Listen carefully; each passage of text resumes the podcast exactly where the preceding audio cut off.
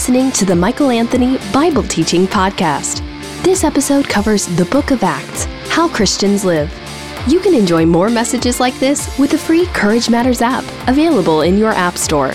If you'd like to request Michael for an interview, guest appearance, or as a keynote speaker for your event, click the Invite tab on the Courage Matters app or on CourageMatters.com. All right, today we're going to finish up Acts chapter 9. Acts chapter 9, open with me in your Bible. If you have a Bible, if you don't, I'll do my best to try to help you follow along without a Bible. But we're going to begin with Acts chapter 1 before we get to chapter 9 because it's very important to understand the context of the ninth chapter of the book of Acts. Acts chapter 1, beginning in verse 1, says this In the first book, O Theophilus, an individual that the writer Luke is writing to, Theophilus, I've dealt with all that Jesus began to do and teach. That's very important to understand. This is the premise of his book.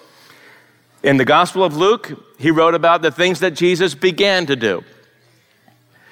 And then here in verse 2, until the day he was taken up after he had given commands through the Holy Spirit to the apostles whom he had chosen, he presented himself alive to them after his suffering by many proofs, appearing to them during 40 days and speaking about the kingdom of God. And while staying with them, he ordered them not to depart from Jerusalem, but to wait for the promise of the Father, which he said, You heard from me. For John baptized with water, but you will be baptized with the Holy Spirit not many days from now. So the implication of what Luke is writing in the Gospel of Luke is that that was about Jesus' ministry before and up to the ascension.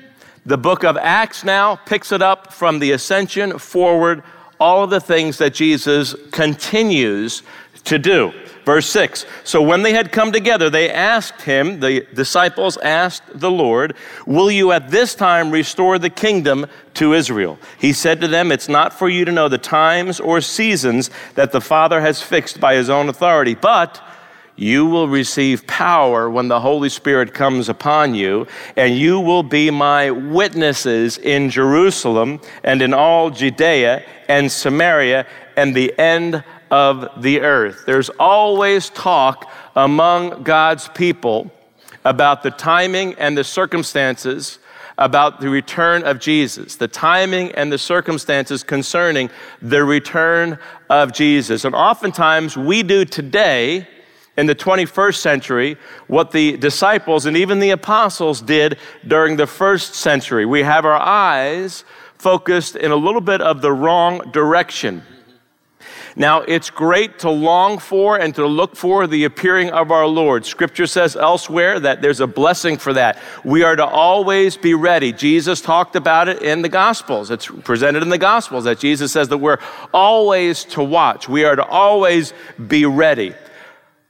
But the life of a disciple is not to sit there and to hold on and to hold on for dear life and just to wait for Jesus to crack the sky and to come back, whether you believe in the rapture or you don't believe in the rapture. You better believe in the return of Jesus, regardless of what you might believe about the timing and the circumstances of his return. Jesus will physically, literally, bodily return to this earth. He will rule and reign on this earth. And whether or not you're walking with him prior to his return, or if his return is thousands of years or hundreds of years, or a day after your departure, when you kick the bucket, it is irrelevant provided you are living for Jesus. It's all too easy for us to get so fixated and focused on the return of Jesus that we lose sight of the tremendous opportunities that you and I have, that we, his disciples, have in the here and now to be witnesses for Jesus. Jesus actually told them the timing and circumstances, they're not up to you to be concerned with. But I'll tell you what you should be concerned with You'll receive power when the Holy Spirit comes upon you. And that power will transform who you are, and as a result, what you can do. You will be my witnesses starting in Jerusalem, going out into Judea, going into Samaria, and then the ends of the earth. No matter who you are, if you're in Christ, your preoccupation as you long for as you expect the literal return of Jesus, your preoccupation must be on being an effective witness for Jesus until you see him face to face. In that context, that's where we turn in Acts chapter 9, verse 32. We've read some things about Saul and his conversion, how God got a hold of him and begins to work powerfully in his life, and Saul is preaching and teaching about Jesus and the gospel that he was formerly persecuting. And now the attention goes back once again to that man who had denied Jesus not once, not twice, but three times, a man with a dark past and a bright future, the apostle Peter. The attention now goes back to Peter. There's a ping ponging effect in the book of Acts here. And now we look at what Peter is doing through the enabling power of the Holy Spirit, and it is a great reminder for every single one of us. No matter what has happened in your past, it is not an obstacle big enough to keep God from doing something in your present and doing something in your future. Acts chapter 9, verse 32. Now, as Peter went here and there among them all, he came down also to the saints who lived at Lydda. Now, notice it says he came down. If you're paying attention, this should get our attention because Lydda is northwest of Jerusalem. So, according to our standard, when you look at a map, we would say, well, that's up, that's not down. But according to the reverence that we should have for God's work and the significant place of Jerusalem in God's redemptive plan in the scriptures, we never say we go down to Jerusalem. Remember, all of prophecy revolves around what is happening with the Jewish people and the nation of Israel. And so it's a teachable moment for us to reverence God's plan that He never forgets about. When God says something, He delivers it. He does what He says, says what He does, delivers what He promises. And so here it's significant that we're getting another theological reminder through the terminology that's used here that Peter came down, even though he is going from our Gentile perspective up from the geographic location of Jerusalem. He came down also to the saints who lived at Lydda. This is about 25 miles northwest of Jerusalem. So the gospel's going out. These are probably Jewish believers in Jesus. There's a community of people who are now there, probably a result of the persecution and the dispersion of believers. And Peter is now on his known world tour meaning the world in his day. He's out there as a leader in the church, this guy with a dark past who denied Jesus three times in the time, humanly speaking, when Jesus needed support the most. Peter is the guy who denied Jesus after being warned ahead of time listen, you're not going to be able to stand up in human strength. I see your failure in the future, but you're going to be a tremendous success beyond that. Because Peter's success was not wrapped up in his human strength. Peter's success was wrapped up in the finished work of Jesus on the cross and the fact that Jesus chose Peter. Peter didn't choose Jesus. And the same is true in your life and in mine if you're a follower of Jesus Christ. There ain't nothing big enough in your past to keep God Almighty, who chose you, from using you in the present or in the future. Now, you might have heard it said the next time the devil reminds you of your past, remind him of his future. And his future is clear in Revelation chapter 21. He is thrown into the lake of fire. But I don't know about you, I know about me. One of my biggest enemies in life is not just the devil. It's what takes place between these two ears of mine in the gray matter of my brain, in my mind. I can defeat myself just like you can defeat yourself. I can disqualify myself, just like you disqualify yourself. I can belittle God's plan for my life. I can belittle God's agenda in my life for no other reason, just sitting there in a chair and not even interacting with the rest of the world. In my own mind, in the theater of my own mind, I can disqualify myself. I can belittle God's agenda in my life. And in the process, without realizing it, I am putting God, I am stuffing God, I'm shoving him into a box. All because I've lost sight of the redemptive work of Jesus in my life. The whole point of the redemptive work of Jesus on the cross, the atoning work of Jesus, is because he knows about your failures. It's called, in a three letter word, sin. God understands that. He knows that. He saw and He sees every one of your sins in the future, and not one of them was big enough to keep Him from going to the cross on your behalf. In the same way that He saw Peter's failure before it happened, He had already chosen Peter to do a significant work for Him, and this same guy is out and about fearlessly in the power of the Holy Spirit, making good on Jesus' predictive words You will be my witnesses in Jerusalem, in Judea, in Samaria. And now we're seeing the gospel make its way to what will become the launching pad of the rest of the world to the ends of the earth. Y'all come back now, you hear chapter 10. We're going to see how the gospel now is going to make its foray into the first fully Gentile area. God means what he says, says what he means, delivers what he promises. And one of the things that you need to put in your pipe and smoke it, and I'm not talking about an illegal substance that is allowed in Colorado. One of the things that you can bank on is the fact that God knows about your past. You might even have a present that you need to surrender to Him. Remember, nobody who surrenders to God will ever live to regret it. Time resisting God is an exercise in futility. Stop resisting God. You will not beat him, he is undefeatable.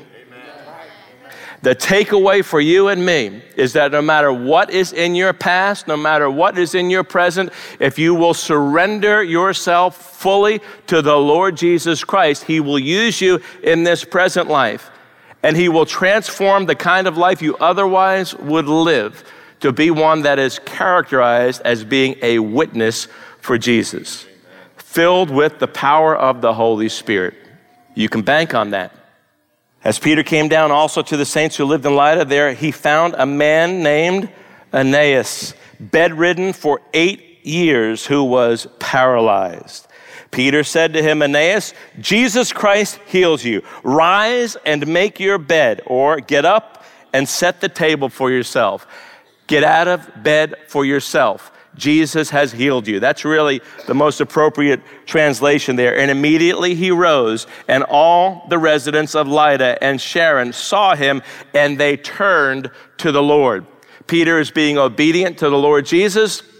And what happens as a result of this, a result of his positive witness, people are coming to know Jesus as their Savior and their God. All right? Verse 36 Now there was in Joppa, this is 36 miles from Jerusalem, northwest of Jerusalem. So Peter is now many miles. There's no automobile, there's no train, there's no bus. He's a long distance away now from Jerusalem.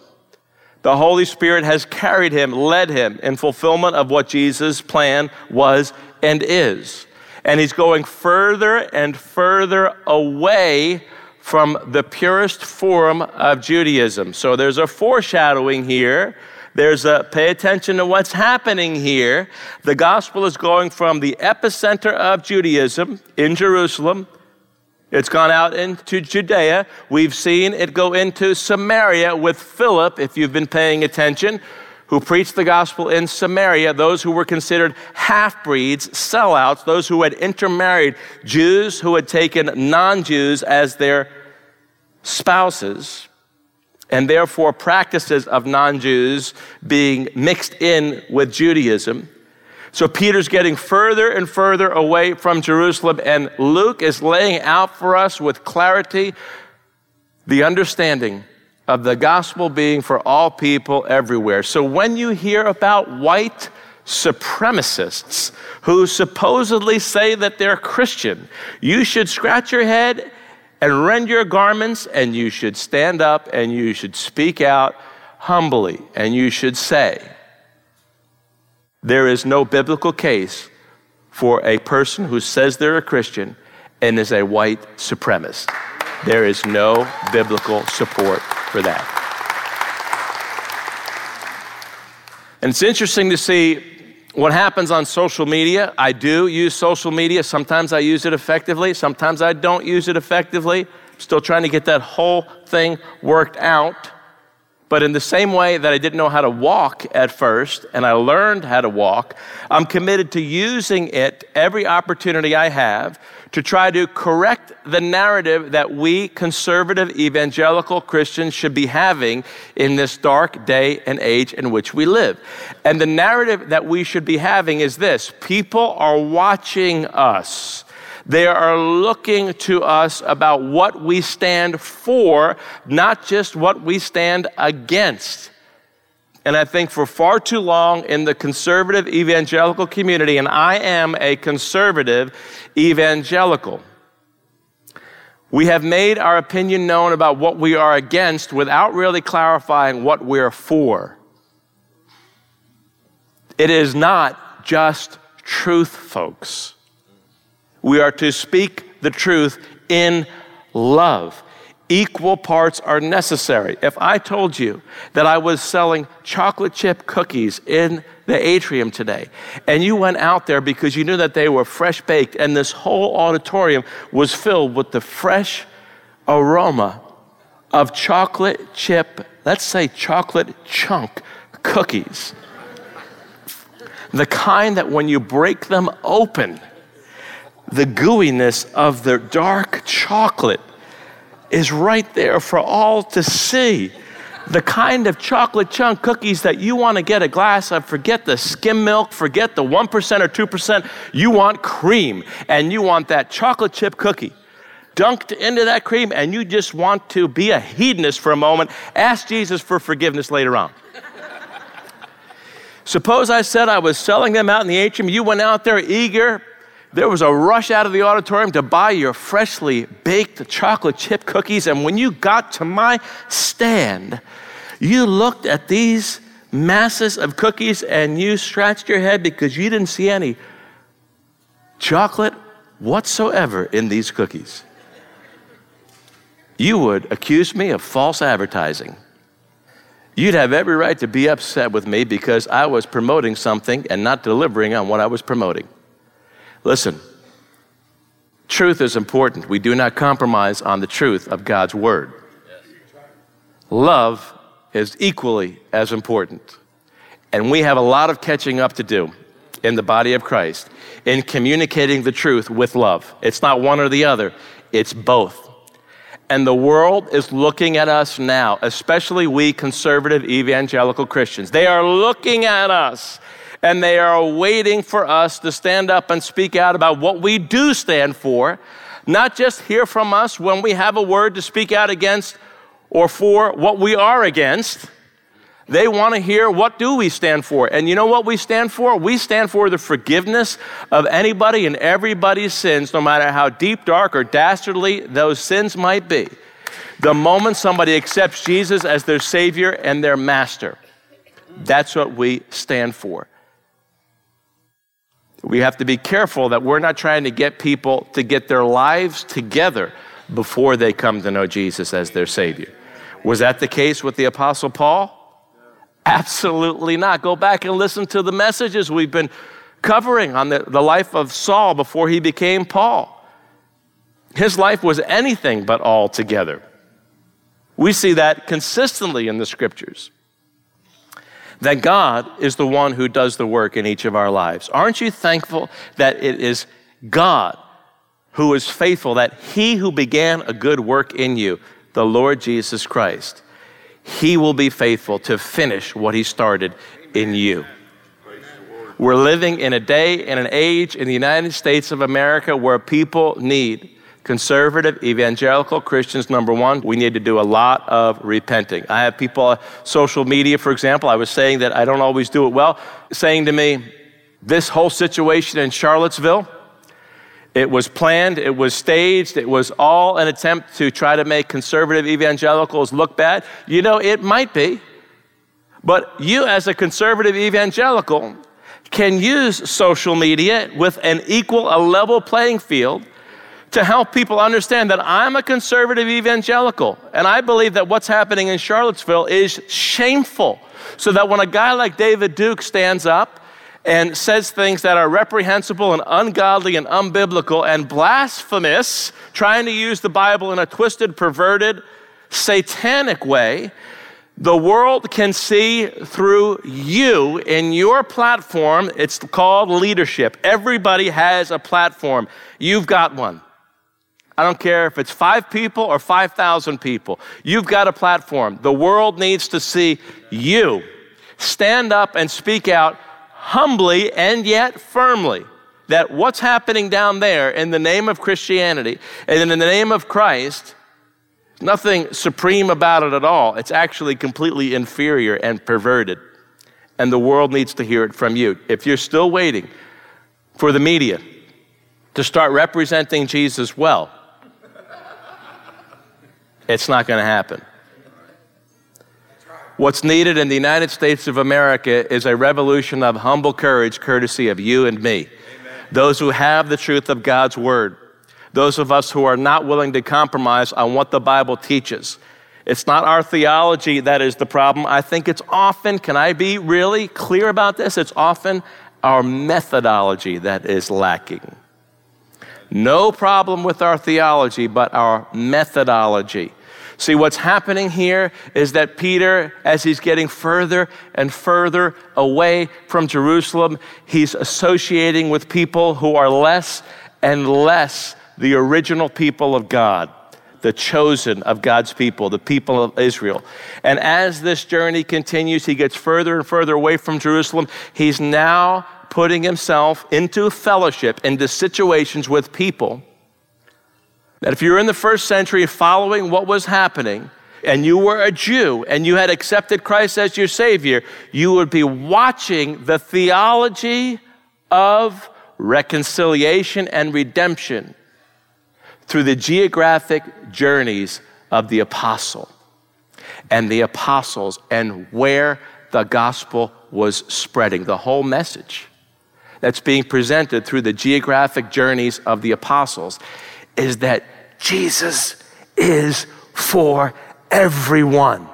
He's for everyone, everywhere. And even the apostles need to be nudged and prompted. You're going to see when we get to chapter 10. I encourage you to read ahead.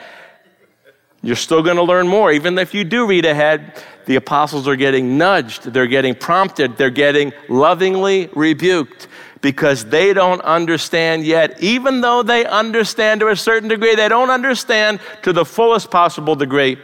They need the Lord to continue to reveal Himself to them, take them deeper, so that they can soar higher and spread the aroma of Jesus to all of the world. So look what happens here in Acts chapter 9, verse 36. Now there was in Joppa, 36 miles from Jerusalem, a disciple named Tabitha, which means gazelle which translated means Dorcas. That doesn't do us much good, right? the Aramaic into the, the Greek, but it means gazelle. She was full of good works and acts of charity. So there's her reputation. In those days, she became ill and died. And when they had washed her, they laid her in an upper room, which is unusual because the Jewish practice would have been to bury her, but they might not have been, you know, they might have been Hellenists and not practicing Judaism as they would have been in Jerusalem. So they laid her in an upper room. Since Lydda was near Joppa, it's about 11 miles away, the disciples, hearing that Peter was there, sent two men to him, urging him, Please come to us without delay. So Peter rose and went with them, and when he arrived, they took him to the upper room. All the widows stood beside him, weeping and showing tunics and other garments that Dorcas made while she was with with them. But Peter put them all outside and knelt down and prayed. And turning to the body, he said, Tabitha, arise. And she opened her eyes, and when she saw Peter, she sat up, and he gave her his hand and raised her up. Then he presented her alive, and it became known throughout all Joppa, and many believed. This is the result of being an effective witness for Jesus. Many believed in the Lord, and he stayed in Joppa for many days, and with one Simon the tanner. We'll touch base on Simon the tanner in a moment, but in Mark chapter 5, verses 40 through 43, This is like a deja vu experience, only it's not Jesus in person doing it, it's Jesus through Peter doing it. Look at this in, in Mark chapter 5, verses 40 through 43. See, what happened is that there was a child that was dead, and Jesus said, She's not dead, but sleeping. They laughed at him, but he put them all outside, Jesus, took the child's father and mother, and those who were with him. By the way, Peter, James, and John are with him. Says that in the verses before. Put them all outside, took the child's father and mother and those who were with him, and went in where the child was. Taking her by the hand, he said to her, Talitha Cumi, which means, little girl, I say to you, arise. And immediately the girl got up and began walking, for she was 12 years of age, and they were immediately overcome with amazement. Now, in that situation, Jesus charges them not to tell anyone because the timing and the circumstances of Jesus revealing himself to people was up to the timing and circumstance and the will of Jesus for the greater purpose of his mission. This is early on in Mark's gospel. But it should be something that we take note of here in Acts chapter 9 when Peter is doing something remarkably similar to what we just read in Mark chapter 5. And why is that? Because he's a disciple.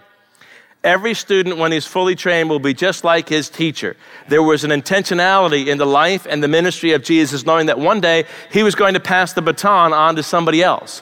And so, Jesus, during his three or so years of ministry, was intentionally replacing himself. And Peter now is out and about, traveling all this distance away from Jerusalem, being the witness that God had called him to be, and now doing the same types of things that Jesus did when Peter and James and John and the disciples were with him. And so it's a great reminder for you and for me who is it that you're building into? Because a disciple replicates.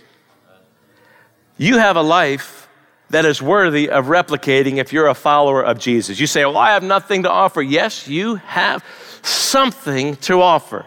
You can teach people from the mistakes you've made, help them avoid those mistakes. You can encourage people. You can take your children and you can help them understand. Now, listen, when I was your age, I didn't understand, but I understand now, and I want you to understand. You can model with your lifestyle. Your life needs to be replicatable in regard to living for Jesus. And it's amazing to see the transforming work of the Holy Spirit in the life of Peter who is now out and about doing the very same things that he saw Jesus do, being an incredibly effective witness. And you know what? People are believing.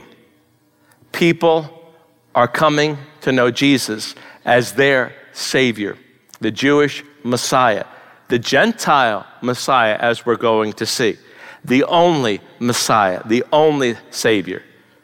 So it's a good thing for you to understand. Oftentimes, we focus our attention when it comes to replication and discipleship on other people that we can pour into. And it's important to do that, but if you're a parent or if you're a guardian, right underneath your nose, you have children that God has entrusted to you. And if you are a parent, you are always a parent.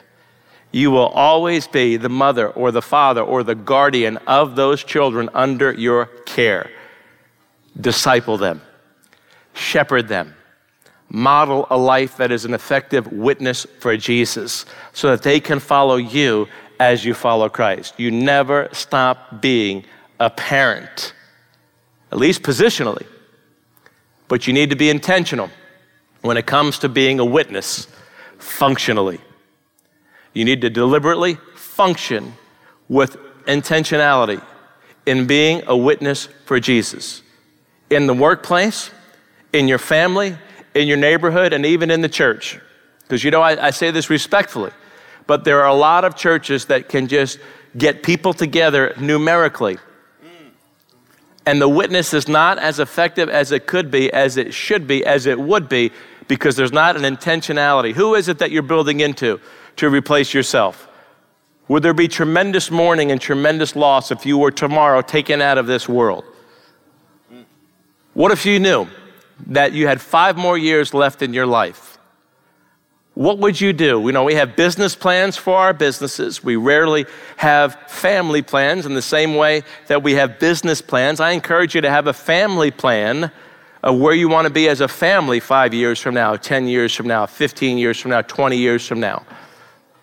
You need to be intentional about discipling your children, and you do need to be intentional about discipling other people outside of your children. One of the things that we are often unintentionally guilty of, unintentionally, is that we're so busy out there trying to reach other people outside of our family, we can neglect our own family that's right underneath our noses. And I just want to say, with absolute clarity, you know, we have life groups, not just for adults, but we have them also for children and we have them for students. We don't have adult ministry over here, and then we have student ministry over here. Now, we might call them that for the purpose of you need to know. You don't want to be a 60 year old adult and show up where there are a bunch of 16, 17 year olds where the hormones are going off the charts. And you're saying, I've been there and done that. But you need to understand that we're doing the same thing in student ministry that we're doing in the adult ministry that we're doing in the children's ministry. We're trying to get people together to gather around Jesus, to be seriously surrendered to Jesus so that we can build the only kingdom that's going to endure forever. Amen. It's so easy for us, though, to focus on things outside of our own family. One of the greatest things that needs to happen in the lives of believers around the nation is to rediscover and reprioritize the importance of the family as the first institution that God created. And if you're a parent or if you're a guardian, if you're a mother or you're a father, or you're an uncle, or you're somebody who has adopted children, your first responsibility above and beyond all else in your life, above and beyond your career, more important than your career. Are you listening to what God is trying to say to us? More important than your career is the nurturing, the upbringing, the discipleship of the people in your family. You say, I don't know what to do, I don't know how to do that. You know, that's one of the reasons why we have life groups. One of the reasons why we do it.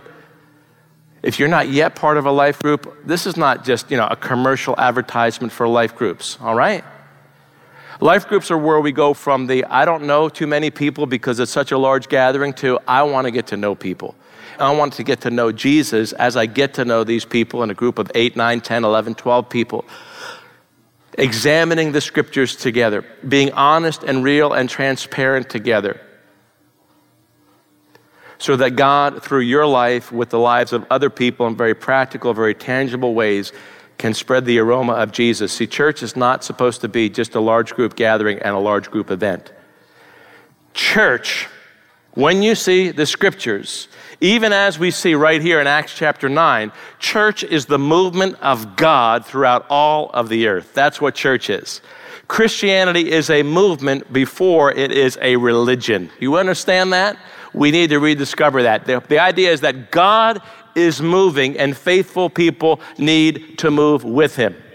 And this means that you are going to associate, you must associate if you are going to be a witness for Jesus, if you are really filled with the Holy Spirit, as Peter was, as the apostles were, as we're reading about, as the early church was. If you are really filled with the Holy Spirit, you cannot help but be a witness for Jesus and you will associate with people you otherwise would not associate with. Look with me at verse 43 of Acts chapter 9. And he, Peter, stayed in Joppa for many days with one Simon the tanner. Luke is a master at helping us to get ready for what's on the horizon here. He did that with Saul when Stephen was murdered.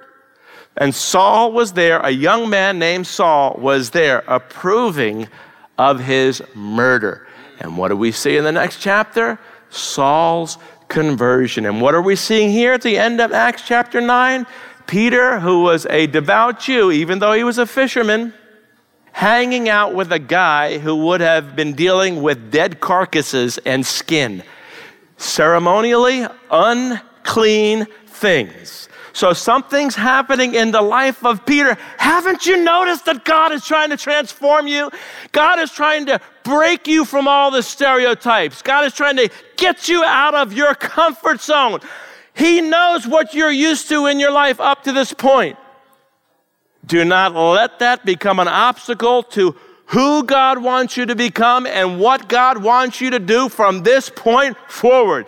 It is a significant thing that Luke mentions in passing. You say, that sounds like a contradiction. How can it be a significant thing if he's mentioning it in passing? Because when we get to chapter 10, you're going to see that this is setting the stage for us as readers about how now the gospel is getting ready to go. Jesus is getting ready to enter full blown Gentile territory. what does that mean? What's that going to look like?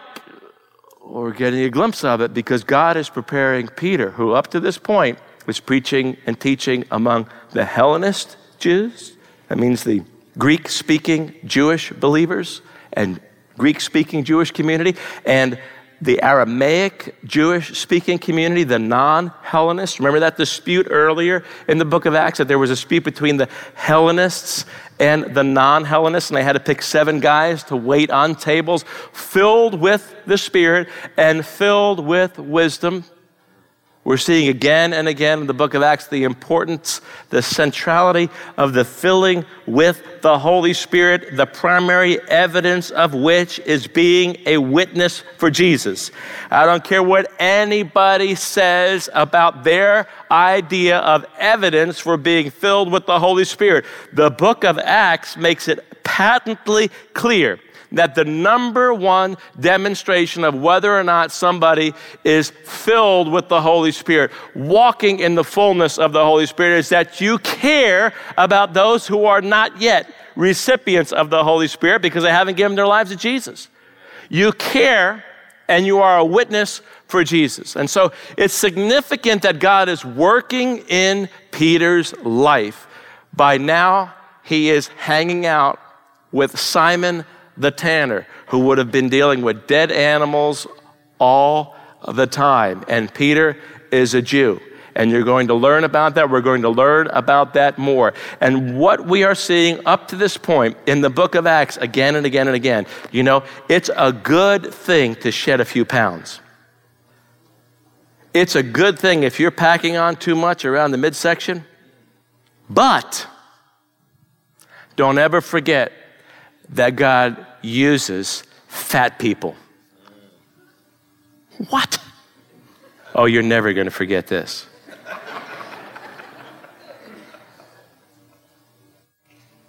Remember that when you go home and make some chocolate chunk cookies later on today, too, right? With chocolate.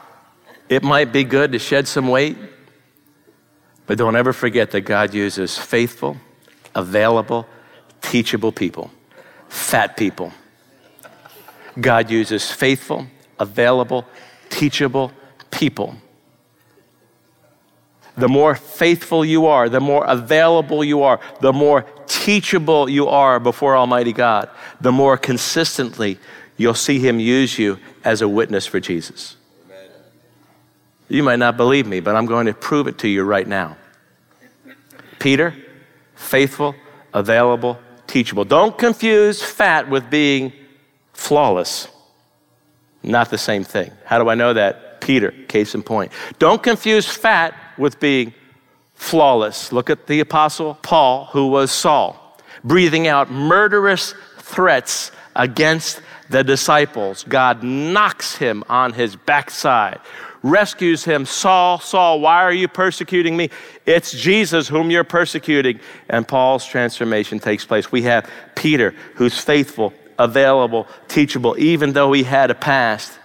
We have Saul, faithful, available, teachable. We have Philip, faithful, available, and teachable. The guy who ends up going and preaching the gospel to the Samaritans. We have Stephen, faithful, available, and teachable.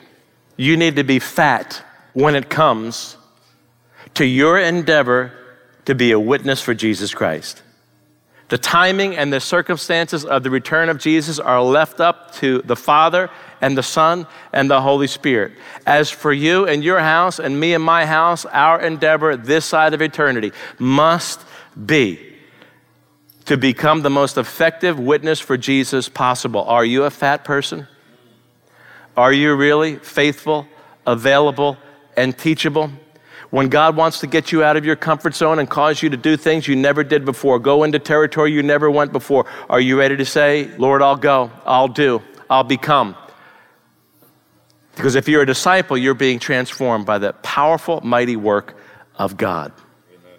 We see nothing but transformation in the life of Peter, nothing but transformation in the life of Saul, who became Paul, nothing but transformation in the life of Philip, nothing but transformation in the life of Stephen, who, while his murderers were throwing stones at him, he actually says, Don't hold this sin against them, Lord. You don't do that in the power of the flesh. You can only do that if you're filled with the Holy Spirit.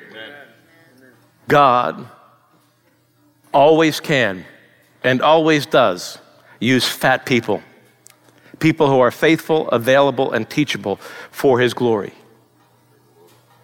You need to take it upon yourself, not somebody else. You need to take it upon yourself. I think we've got a pretty good church here. Don't you think so? You think we got a pretty good church here? By the grace of Almighty God? You need to take the next month of your life and you need to target those people at your workplace, those people in your neighborhood. You say, Well, I don't, I haven't had that great of a witness. Neither did Peter after he had denied Jesus three times. Peter didn't let that keep him from being used powerfully and effectively as a witness for Jesus. You might say, Well, I don't really know my neighbors that well. Make them some chocolate chunk cookies. You'll be their favorite person. Make sure you put chocolate in those chocolate chip cookies, okay? Over the course of the next four weeks, write it down, write their name down, pray for them every day. Ask God to help you to reach out to them. And you know what? Invite them to come to church with you. Don't take no for an answer. Did Jesus take no for an answer in Saul's life? Did Jesus take no for an answer in Peter's life? You know, read the end of John's gospel when the apostles, including Peter, they're out fishing again. And Jesus had to say, Hey, what's with the fishing? I called you to fish for men, and you've gone back to what you used to do?